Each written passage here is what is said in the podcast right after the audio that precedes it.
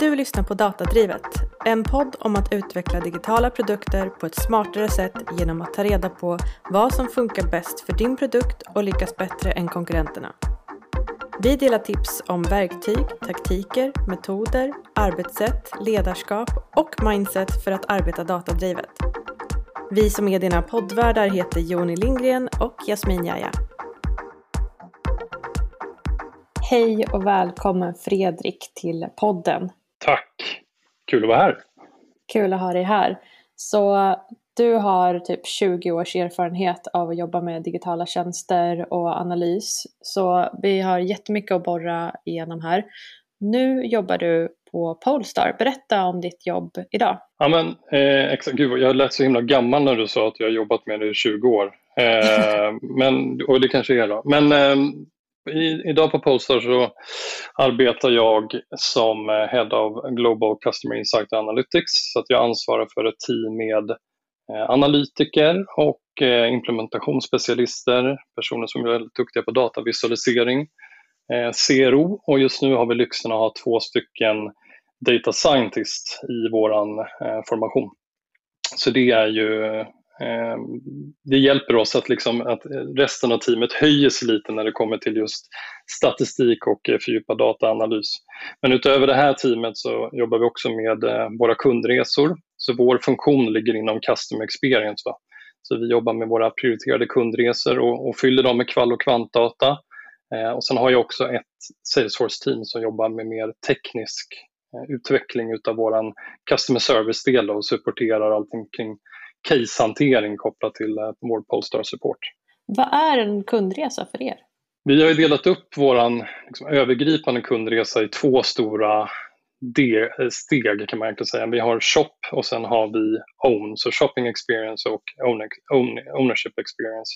Och innan de här två delarna så har vi olika sekvenser av en kundresa kan vi säga. Så vi har ju kundresan av att göra en testkörning, testkörning att eh, köpa bil, Eh, Eh, att faktiskt få bilen levererad till sig, service and repair ytterligare en kundresa. Så de har ett start och ett stopp och där det stoppar så börjar nästa kundresa. Så det vi jobbar med är att försöka visualisera hur det här ser ut idag mycket för att sedan övergå till att försöka ja, men, mejsla ut framtidens upplevelse av en, en testkörning till exempel. Då. Så att alla kan dels dela och se att okay, kunden kommer fram hit till testkörning och sen så från testkörning hoppas vi då att de ska köpa bilen och det teamet som jobbar med liksom commerce-teamet som jobbar med köpa bil kan då se vilka insikter vi drog i, i det tidigare flödet. Så det är för att vi ska kunna följa en och samma kund genom hela eh, kundresan och inte jobba så mycket i sekvenser utan försöka snarare jobba i kundresetid. Då. Jag läste att du innan som ni hade det här teamet på plats så började ni med en Customer Data Strategy och, och kartlägga vad ni ska göra och hur. Eh, och jag tänker, jag undrar hur, hur lång tid hur lång tid tog det jobbet? Det låter som ett ganska stort jobb. Eh, och att ni har ändå kommit ganska långt i det. Ja, alltså, jag har ju varit själv på Polestar i lite mer än ett år nu och eh, det teamet som vi har idag har inte jobbat längre än ett halvår. Så att eh, hela teamet per se är ju, jag tror att vi är 20 personer, men just inom insikt och analys så tror jag att vi är åtta så att vi, det har kommit in väldigt mycket folk på kort tid och det har vi kunnat göra för att vi har haft en strategi i grunden och det är egentligen inte så mycket svårare än att man oavsett vilket område man arbetar med. Att vi, vi tittade på lite dels nuläge och det här var innan bilarna hade börjat rulla ut på vägarna så att vi tittade på nuläge, vad vi behöver för att kunna nå en, en vision och sen så vilka, med vilka eh, resurser och eh, verktyg bara för att försöka definiera vad är det vi ska göra. Och sen så har vi delat upp det i olika aktiviteter. Men det tog inte så lång tid. Jag skulle säga att det kanske tog en, en månad. Eh, väldigt flitiga, jobba med, med stand-ups varje morgon. Eh, som, eh, så att vi fick igenom den. Och sen presenterade vi den här och sen låg det som underlag då för det teamet som skulle rekryteras.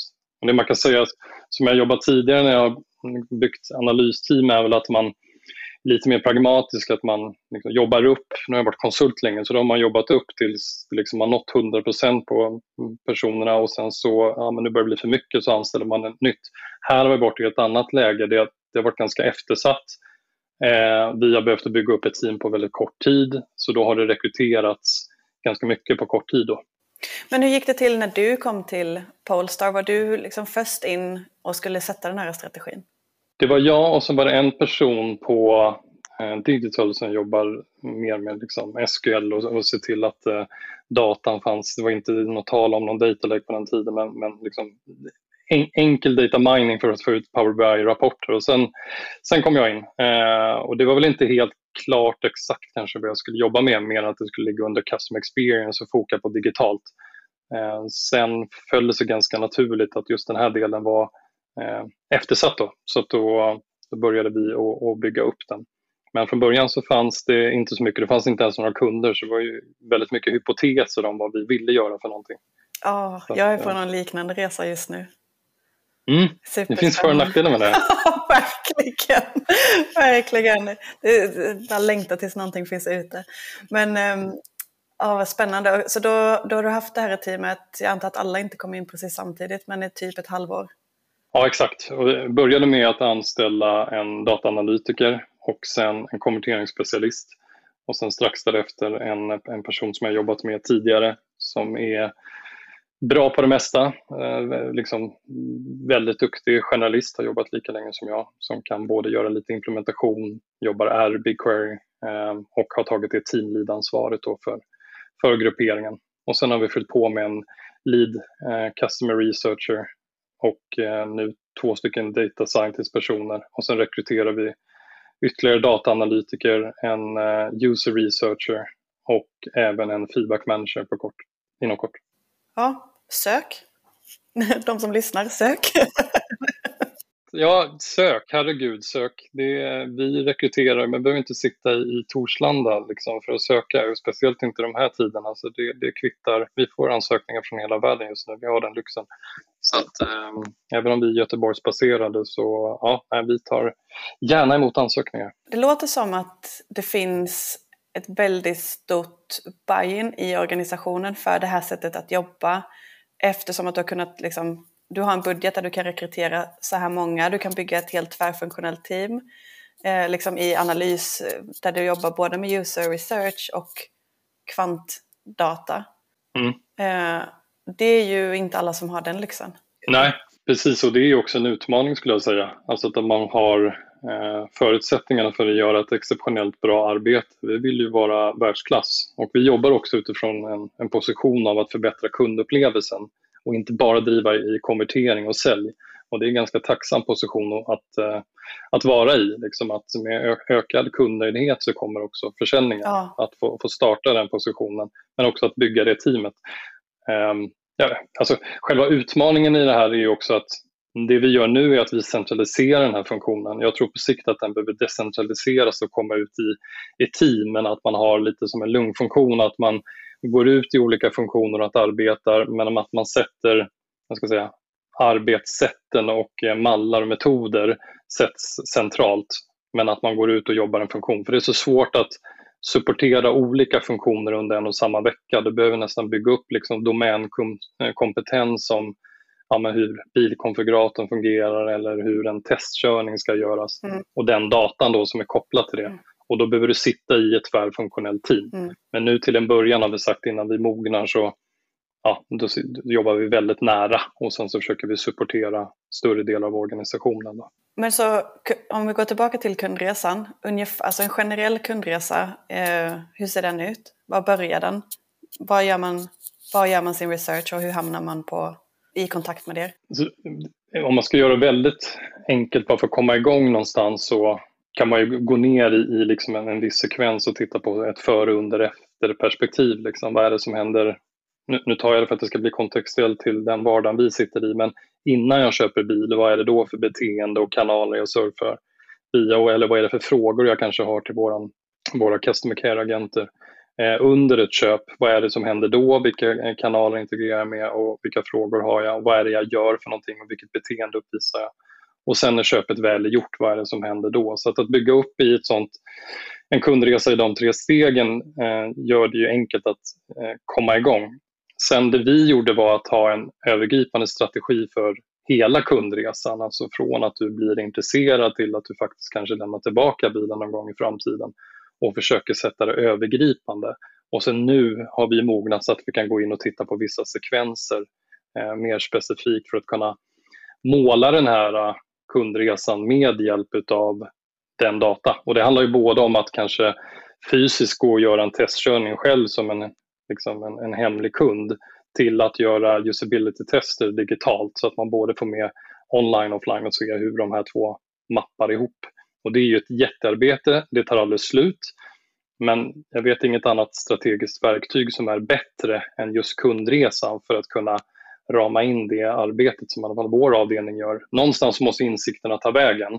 Visst, de kan landa i team för att prioritera en backlog, men man vill också kunna måla dem på ett sätt så att alla har en gemensam bild och att man demokratiserar den bilden internt.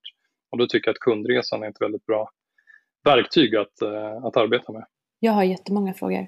När du eh, säger demokratisera datan, hur exakt gör ni? Kan du ge ett exempel? Så man pratar lite om att vara datadriven så försöker jag alltid backa tillbaka ett steg, förutom att definiera, men också prata om liksom vara datainformerade. Och det vi har jobbat med nu, första delen, det är ju bara att säkerställa att vi har korrekt data på plats för att bygga trust. För att om den är felaktig och vi börjar rapportera på den så, jag tror ni hade ett avsnitt tidigare om just det, men när man har felaktig data, vad som kan hända med det. Så att nu i början har det handlat om att bara säkerställa att vi får in rätt eh, spårning online och offline och sen så att börja rapportera ut de insikterna som vi har dragit och bearbeta den datan. Så att eh, krasst är det väl att eh, samla data utifrån spårning och sen börja visualisera den och få med den i rapporter och sen så börja socialisera ut den i organisationen så att fler vet att här finns datan, den är tillgänglig och det är hit jag ska gå för den här typen av frågor. Sen tycker jag att det funkar inte längre att skicka rapporter för det är ingen som läser mejlen utan det går så snabbt hela tiden. En dashboard hjälper ju till viss del för att bevaka lite hur det går men den skapar också ofta ett intresse av att man vill veta mer och då får man väl komplettera med eh, övrig fördjupad analys. Så jag tycker dashboard är ganska bra för att bygga ett intresse. Men det vi ser funkar som bäst det är när vi får ut insikter som är lite mer här och nu. Alltså som, typ, jag hade ett typexempel jag satt med idag när vi gör NPS-undersökningar efter eh, att du har lagt en order på din bil. Där vi vill kunna utvärdera viljan att rekommendera oss baserat på den kundresan du har gått igenom då, av att köpa bilen.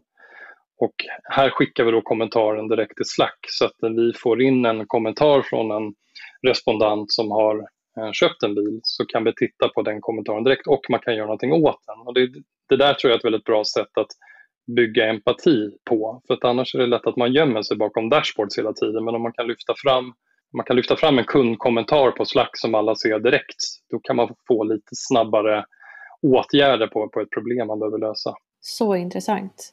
Och hur ofta möter ni NPSen då, om, det, om vi fortsätter på det exemplet? Vi, vi har delat upp, eh, dels har vi aggregerade NPS-värden, så vi har ett NPS-värde för shop och ett för own. Och just det för shop ligger faktiskt till grund till för våran, liksom, hela bolagets mål i år. Och det är första gången någonsin i min karriär när jag ser att bolaget har som mål att man ska förbättra kundupplevelsen. Så där vilar ett oerhört ansvar på teamet och de som jobbar med just den här delen av kundresan kring, kring att köpa bil, att faktiskt prestera väldigt, eh, väldigt bra här. Um, annars det vi gör är att vi delar upp, som jag nämnde tidigare, kundresan i, i liksom ett start och ett stopp. Och längs med den här kundresan så har vi olika interaktioner där vi känner att här behöver vi ställa en fråga att utvärdera upplevelsen. Och jag tror att, precis som ni som har jobbat i Google Analytics väldigt länge, så någonstans måste man liksom titta bortom sidvisningar och eh, avvisningsfrekvens och istället börja, visst vi kan studera hur beteendet är genom att göra tester eller, eller ta in personer i paneler och sådär men vi vill ju också kunna höra vad de säger när, när liksom, ett, ett typexempel är här till exempel om man ska boka en testkörning. Där vet vi att det har varit lite friktion i flödet, vi har sett avhopp och då valde vi att ställa en fråga kring eh, en branschstandard då för att utvärdera CX, vilket är CES, alltså Customer Effort Score. Och den här kan vi då ställa efter att ha bokat för att höra vad var efforten av att boka någonting. Och ser vi att de ger låga betyg här så kan vi börja iterera den. Så att den här olika typer av CX-mätningar eh, gör vi då genom hela eh, Shop resan och i slutet av varenda sekventiell kundresa så ställer vi alltid frågan om NPS, alltså baserat på den här upplevelsen du har haft av att köpa bil eller få din bil överlämnat. skulle du då rekommendera Polestar till någon? Och det ger lite liksom, indikation på vart i den hela kundresan är det som det sviktar lite i viljan att rekommendera. Och där tror jag att det kan man nog se generellt i alla organisationer. Men, men i början här när du liksom besöker en retailmiljö eller när du gör en testkörning så är det lite som att gå fram till någon på Liseberg efter att de åkt berg och dalbanan och fråga om de tyckte att det var kul eller inte. Eh, men sen i takt med att du, du, kanske äger bilen och har den över tid så kan man se att den här siffran ändras lite. Så det vi försöker göra är att se okej, okay, hur många interaktioner har du haft med Polestar och vilket betyg har du givit? Och i de fallen där du har väldigt många interaktioner och väldigt låga betyg, det lägger sig någonstans i, i liksom förbättringshörnan eh, och där vi har kanske lite färre interaktioner och eh, eh, bra betyg, där kan vi lära oss någonting som vi kan ta med oss till de kundresorna där vi inte presterar lika bra. Det här är det bästa jag har hört om NPS, alltså som helhetstänk och hur man ska använda det för att liksom nå, skapa affärsvärde superkonkret. Jag kan säga att jag har snott allting från min kompis Alexandra i en skidlift i Trysil. Det var där jag försökte få ut så mycket information som möjligt från henne. Så, det, så att, eh, jag kan rekommendera jag rekommenderar att prata med källan. Ja. Men vi har, försökt, vi har gjort ett väldigt fint jobb med att eh, anamma den essensen utav den eh, ja, skidresan kan vi säga. Ja, du får referera Alexandra. Ja, jag får göra det. Fantastiskt. Alltså, eh, det jag hör är att ni använder NPSen inte för att få ut en score så att ni kan liksom, ja, men jämföra er mot andra bolag i branschen eller sådär utan mer typ hur kan vi lära oss av det här? Hur kan vi förbättra upplevelsen för den här kunden? Ja, det, Eh, vi, jag tror vi kan bli bättre på att, eh, i och med att det är industristandarder, så kan vi vara bättre att jämföra oss med andra OEMs. Men eh, jag vet väl inte så många andra. Volvo Cars är ju, är ju intressant att snegla på i och med att de är, liksom, ja, vi, byter, vi har erfarenhetsutbyte med dem. Jag vet att Tesla gör det också, men det kryllar inte riktigt av NPS-undersökningar efter en testkörning i bilbranschen kan jag säga. Alltså, vi behöver titta på vi pratar lite om det här att vi behöver titta på både de som är i kategorin och också är utanför kategorin och speciellt när det kommer till den digitala upplevelsen att vi kan inte jämföra oss med vad, vad Audi eller BMW gör utan vi måste jämföra oss om vi tittar på Sverige nu specifikt. Hur ser beteendet ut i Spotify eller Kivra eller BankID? Det är där någonstans vi behöver vara för att kunderna ska vara nöjda. Alltså de har ju noll överseende med att vi är ett eh, ett bilföretag utan de vill att det ska vara lika smidigt som alla andra saker de gör till vardags. Nej, den här grejen är så viktig. Alla, alla företag behöver förstå just den grejen. Eh, man jämför inte med andra bolag i den branschen, man jämför med de bästa i alla branscher. Ja, för det är så jag tror frustrationen kommer när saker och ting. Man, den här liksom, tillåtande graden den blir bara lägre och lägre för varje år som går i takt med att fler och fler organisationer digitaliseras. Så att, Eh, Eh, så är det definitivt. Sen ska jag säga, vi tittar på NPS-score, den är jätteviktig för oss eh, att, att monitorera den också. Men kanske titta på trender över tid mot oss själva och sen segmentera på olika typer av kunder och eh, marknader. Eh, så är du flitkund i Tyskland så kan du jämföra den mot en annan och sådär. Så att, ja, det, vi, vi tittar absolut på det. Men det, det, är jätteviktigt att förstå att man har, liksom, man har konkurrenter inom sitt eget segment men så har man också andra typer av konkurrenter eh, kring typ uppmärksamhet. Vi har snackat om det kanske förut, eh, Jasmin, men att eh, Netflix har ju något så exempel om att de inte konkurrerar med, det är inte den direkta konkurrensen som är deras riktiga konkurrent, utan vad människor istället väljer att göra en fredagkväll. Och när man har den approachen till kundupplevelse och vad kunden väljer att lägga sin tid på eller var den väljer att befinna sig, så blir ju kundresan någonting annat. Det är lite på samma, samma spår. Ja, absolut. Så man ska inte heller utgå från att kunden har ett intresse att liksom sitta och hänga i en app 24-7 utan man konkurrerar ju med ett, ett, ett, konstant brus vilket gör att när kunden väl tar beslutet att de ska boka någonting eller liksom, ja, bilen ska in på service etc. Då gäller det att göra så exceptionellt tydligt du bara kan för kunden.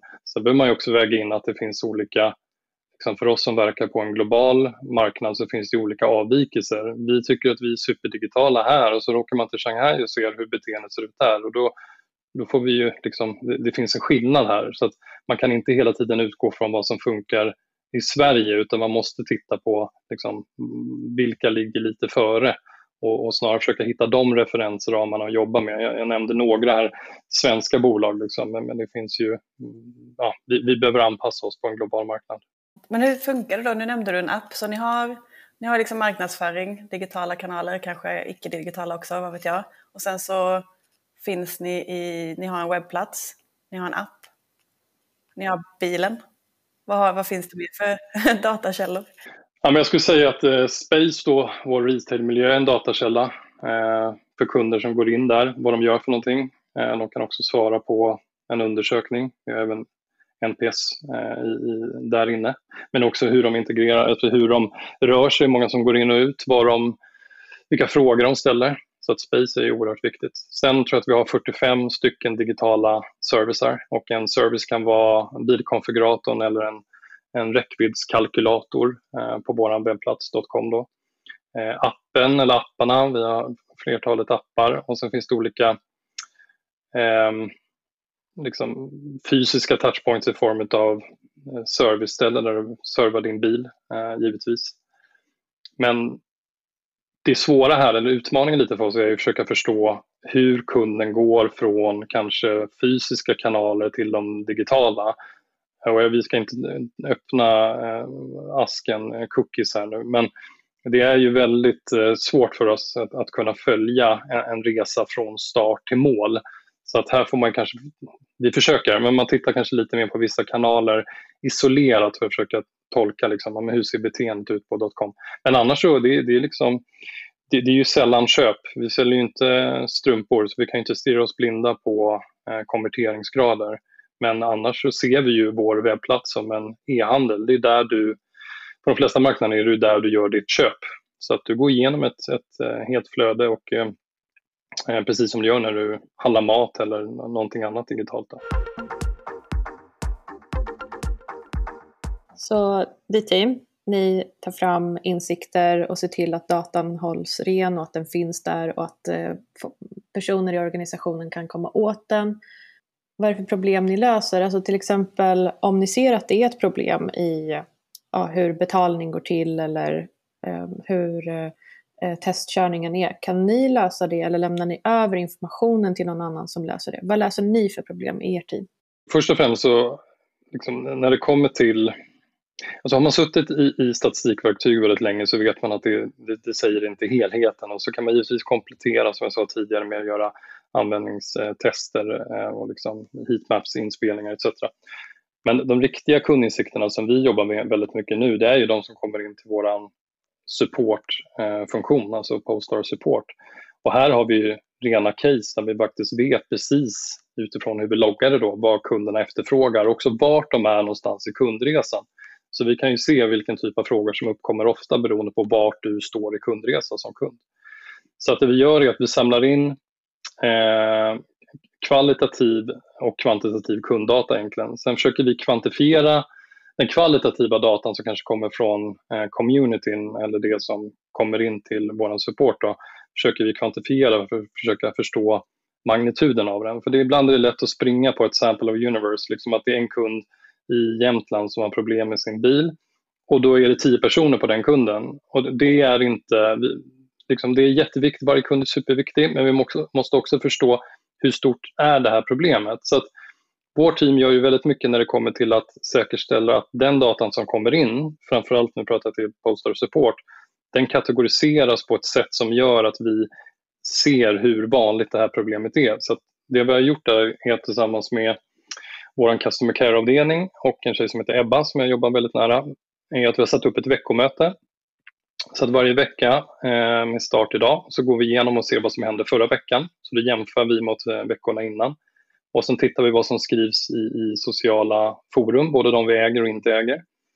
Eh, och sen kvantifierar vi den här datan, kategoriserar den och så lyfter vi upp de kundcitat som har kommit in. Sen har vi då ett möte där vi bjuder in olika funktioner eller specialister på Polestar som är representanter för olika delar. Det kan till exempel vara någon som är, eh, liksom, jobbar med vinterdäck eller någon som jobbar med dragkrok eller radion eller samarbetet med Google eller bilen etc. Och de får vara med och svara på frågorna. Så då lyfter vi upp de frågorna som har kommit från kund, lite också för att bygga empati, för att förstå frustrationen. Vi tittar på sentiment, så vi ser är det här en kund som är liksom, ja, minus ett på skalan eller plus ett? Var ligger de i? Hur nöjda de är? Eh, och sen så ger vi ut egentligen actions eller säger att det här är någonting ni behöver titta på. Vi åtgärdar ju inte an, alltså saker direkt utan vi skickar ut det till digitala team att de ska förbättra kanske något flöde eller någon knapp som inte är tydlig etc. Och det kan vara att det går till R&D när det kommer till liksom rena kvalitetsproblem med bilen. Då hanterar inte vi det heller utan det tas vidare i form av rapportering och så följs det upp mot, eh, mot de som jobbar med de frågorna. Så att vi är mer av en möjliggörare för att se till att de här forumen existerar och tvätta datan och sen så försöker vi sprida ordet så att man kan vidta olika åtgärder.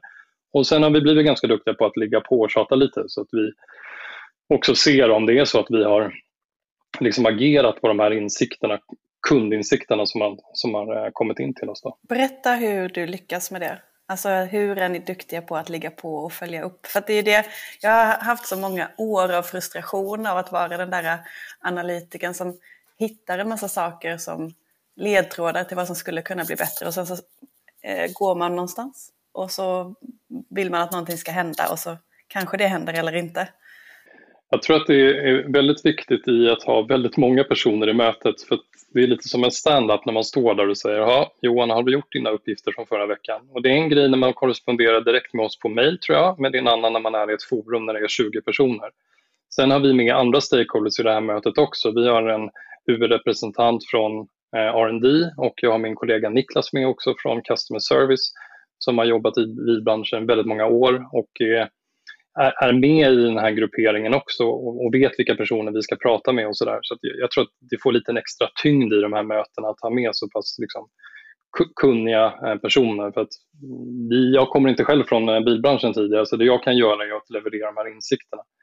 Sen är det liksom in, väldigt konkret här nu men, men om, om, man hittar insikter den här veckan och delegerar ut, ut eh, uppgifter så blir nästa vecka, alltså veckan därefters jobb i att följa upp hur det har gått Eh, Eh, och ibland så försöker vi, liksom, i och med att inte vi kan lösa problemen eh, direkt, så kan vi ibland lösa det med kundkommunikation. Det är någonting som vi har sett att vi kan ta liksom små steg för att lösa ett problem. Att steg ett är att försöka identifiera liksom, problemet och sen vad vi ska svara kunden. Och sen kan i förlängningen, om vi pratar om root cause ibland till ett problem, kan ju vara att vi faktiskt gör en, en produktutveckling. Så att lösningen kan ligga liksom fyra år bort ibland, men vi måste försöka se vad man kan göra i det lilla. Och sen tror jag också prata om det och lyfta om det hur mycket vi faktiskt löser i den här grupperingen. Så att kontinuitet och sen buy-in från, från liksom management så har jag sett att det går. Sen är det jättesvårt när man tar ett digitalt perspektiv. Vi springer alltid i, i dubbla pulser. Vi brukar säga att det är en kaninpuls som försöker fokusera på att gå live på vissa marknader och sen har vi den mer kanske inte förvaltande, men mer operationella, optimerande eh, pulsen som försöker lösa saker och liksom förbättra och effektivisera. Och ibland kan det vara lite svårt att komma in med ett önskemål, speciellt i digitala team, när de sitter med att saker bara ska funka. Vi säger ibland att de sitter och försöker koppla ihop eh, kontakter bara för att liksom möjliggöra att du ska kunna köpa bilen. Eh, och, då kan det vara svårt att ibland, hur ska vi prioritera det här i mängden av alla de krav som kommer in? Så där, där, tror jag återigen att empati är viktigt, att lyfta kundcitat och vad kund säger för någonting, vad de upplever. Det gör att man kan ibland lyckas gå före i, eh, i en backlog. Så management by social shaming? Ja, det, det, det, det är väl kontentan av den. Förlåt jag, jag, kan, jag kan stryka det jag sa. Men jag tyckte att det var bra med så här, samla 20 pers. Standupen handlar väldigt mycket om att också var, hålla, hålla någon accountable för det den skulle göra. Inte ja. bara typ, en trevlig, mysig start på dagen. Nej, exakt. Och det, är, alltså, det, är, inte det som är huvud, huvudsyftet här, men det, det är, när man har den kontinuiteten och en sån stor grupp människor så behöver man vara ganska effektiv och då kan man inte komma in fyra veckor i rad och säga att man inte har hunnit. För då får man eskalera. Liksom. Så att, äh, det, det, funkar nu. Sen får man kanske förbättra och ändra längre fram. När ni upptäcker att det finns problem i, för kunden i dens kundresa, har det problemet redan skett? Eller kan ni liksom se att här är det någon som på något sätt bör, kommer börja få problem. Här behöver vi kontakta den här personen eller ge en extra service. Eller? Ja, men det är en eh, bra fråga. Jag tror vi brottas lite med det där.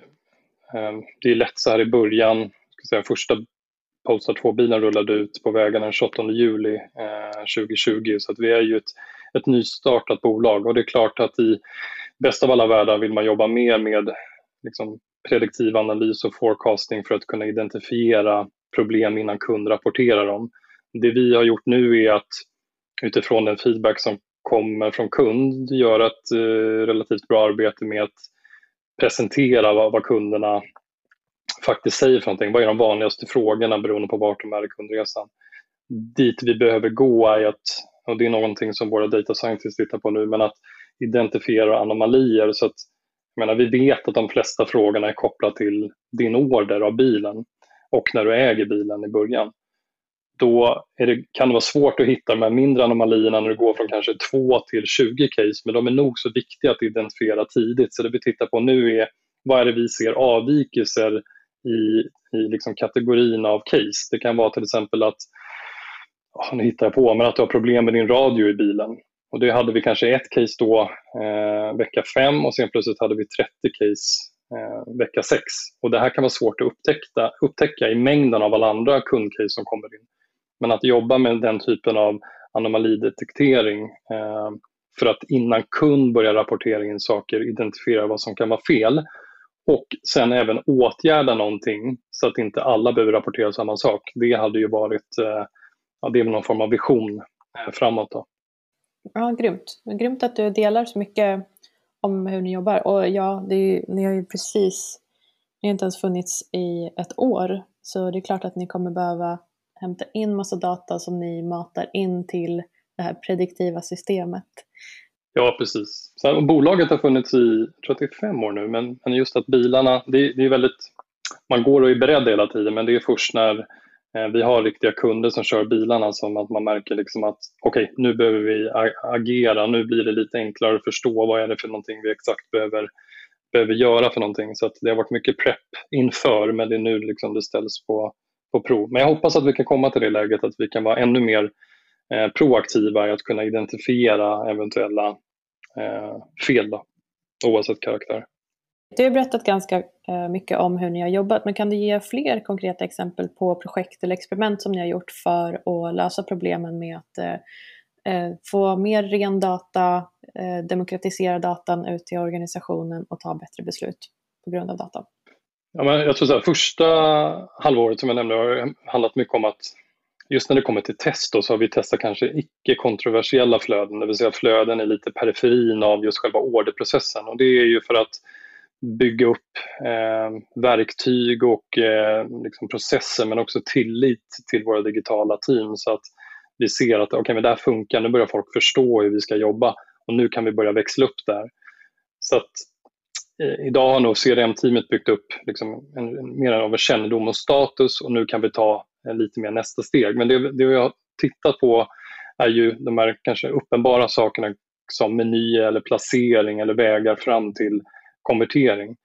Eh, någonting som jag tycker är väldigt intressant som, som Jonas i vårt team håller på att titta på nu det är ju att bygga arketyper utav de kunderna som faktiskt har beställt bilen och försöka backtracka i hur ser deras beteende ut. Om det här är ett beteende som är kopplat till att du faktiskt köper bilen, hur kan vi akkreditera inte bara trafikkällor med attribution men också hur du rör dig eller vad är det du gör för någonting på webbplatsen. Och här kan vi, vi har sett lite korrelationsstudier här mellan till exempel att du använder en eh, kalkylator för att beräkna räckvidd.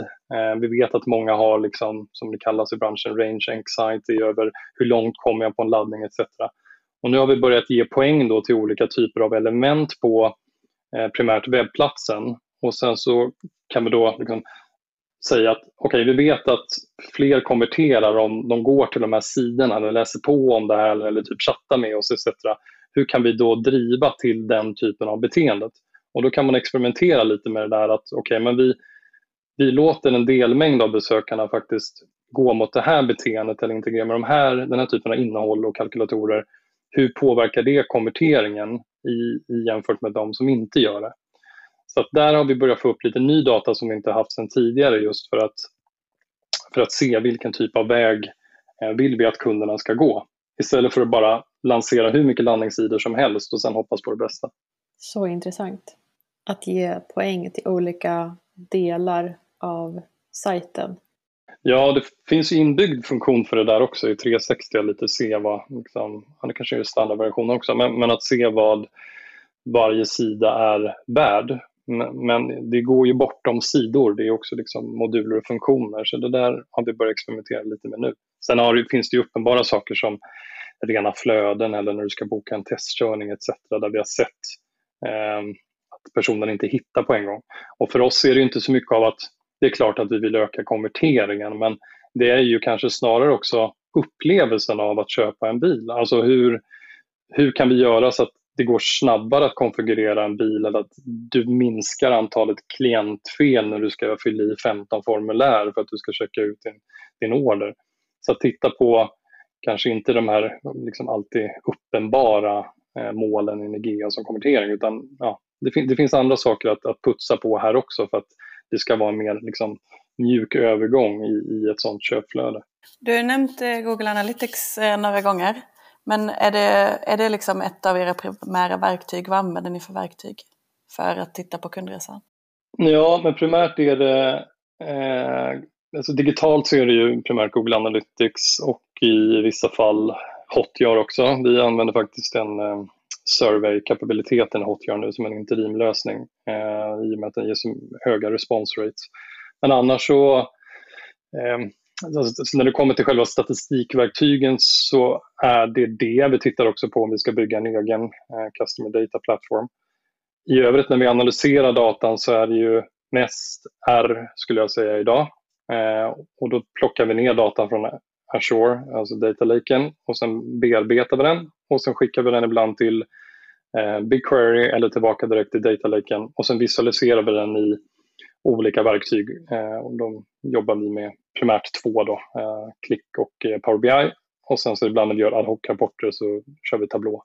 När skulle du säga, när jag började titta på att bygga en egen CDP eller Customer Data Platform, eh, och då skulle, den, då skulle ni använda den för att ersätta det som Google Analytics hjälper er med nu, eller? Jag tror att det tar väldigt lång tid, så jag, jag tror att kanske se hur vi kan jobba med en sån plattform för att föda in lite mer eventbaserad data som liksom inte tar hänsyn till eh, vart du kommer ifrån och alla sådana inbyggda funktioner i GA. Så att jag, jag skulle säga kommer att vara väldigt långt ifrån att man går över till en sån plattform så länge vi jobbar med digital marknadsföring. Eh, vilket vi kommer att göra. Men, men kanske ha den som ett, eh, ett alternativ just för att utvärdera och se och framförallt kanske för att komma liksom, bitvis förbi hela cookie-problematiken. Du min nya idol Fredrik. Tycker du låter som att du har stenkoll. Jag tar med mig jättemycket till där jag är just nu. Och eh, kanske för att jag också är i ganska liknande läge där du kanske var för ett år sedan. Mm. Superlärorikt. Det märks ju verkligen att du gillar ditt jobb. Det, det märks verkligen. Vad är en riktigt bra grej med ditt jobb? Berätta, varför är det så himla kul och trivsamt att jobba där? Alltså jag tror att det är flera saker. Dels att, vi, liksom att jag har fått lyxen av att lite kunna rekrytera personer som är bäst in class i vad de gör. Teamet är helt otroligt duktiga eh, och jag lär mig nya saker hela tiden. Så det är ju ett, eh, ett jätteplus. Sen är det väldigt lyxigt att få jobba på ett företag där du också får uppleva varumärket och eh, produkten varje dag, alltså som bilägare. Man får sätta sig i en så här, vet, helt tyst bil efter att ha lämnat barnen på skola och förskola och bara höra ljudet av ingenting. Eh, och har man verkligen möjligheten att uppleva den produkten man jobbar med så tycker jag, jag att det är mycket enklare att bygga, eh, bygga empati och det känns väldigt lyxigt att vi får göra det på Postar. Men sen annars är det ju självklart som på många andra arbetsplatser att det är liksom, ja, men teamet och, och eh, människorna, det är generellt sett en väldigt hög eh, lägstanivå på, på Polestar och det går fruktansvärt snabbt. Och jag vet att jag sa det i min intervju, så här, men vad, vad är det du letar efter när du liksom letar nytt? Och jag sa, ja, men jag, nu, jag vill ha lite tempo och speed. Jag tycker om när det går väldigt snabbt. Eh, så det, det har jag fått på Polestar, kan vi konstatera så här i retrospektiv efter ett år. Eh, men, men annars så är det ja, men det är en grym produkt, väldigt roligt eh, och den här friheten att vi liksom, det är upp till oss att sätta hur vi ska forma framtidens upplevelser. Det finns egentligen ingen, ingenting som, eh, som hindrar den. Och avslutningsvis kan vi också säga att det känns som att vår organisation är lite uppdelad mellan halva delen kommer från en digital bakgrund, har jobbat väldigt länge med digital utveckling och kundupplevelsen. Eh, och den andra delen kommer ifrån bilbranschen, eh, givetvis en hel del från Volvo Cars. Och när man flätar ihop de där två så blir det en väldigt intressant dynamik utav att ha liksom koll på så här har man alltid gjort som möter en lite mer liksom så här, kan man inte göra så här eh, liksom vinkel på det hela. Det gör att det, det, kommer någonting nytt, det kommer någonting bättre. Det tycker jag Polestar har lyckats med fantastiskt bra. Mm, coolt. Ja, så alla som vill jobba på Polestar, sök jobb. Eh, verkar vara en grym arbetsplats. Sista frågan. Mm.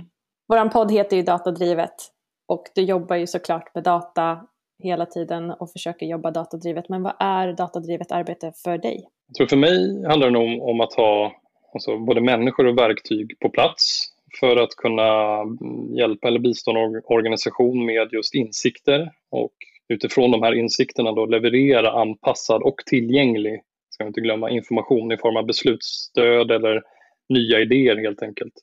Och jag tror att man behöver inleda sitt arbete med att det, det, det ibland är lite självklart att säga att vi är datadrivna, vi ska vara datadrivna. Och har man sagt det där i två år så känner man någonstans att nu är vi nog datadrivna för nu har vi pratat om det så länge.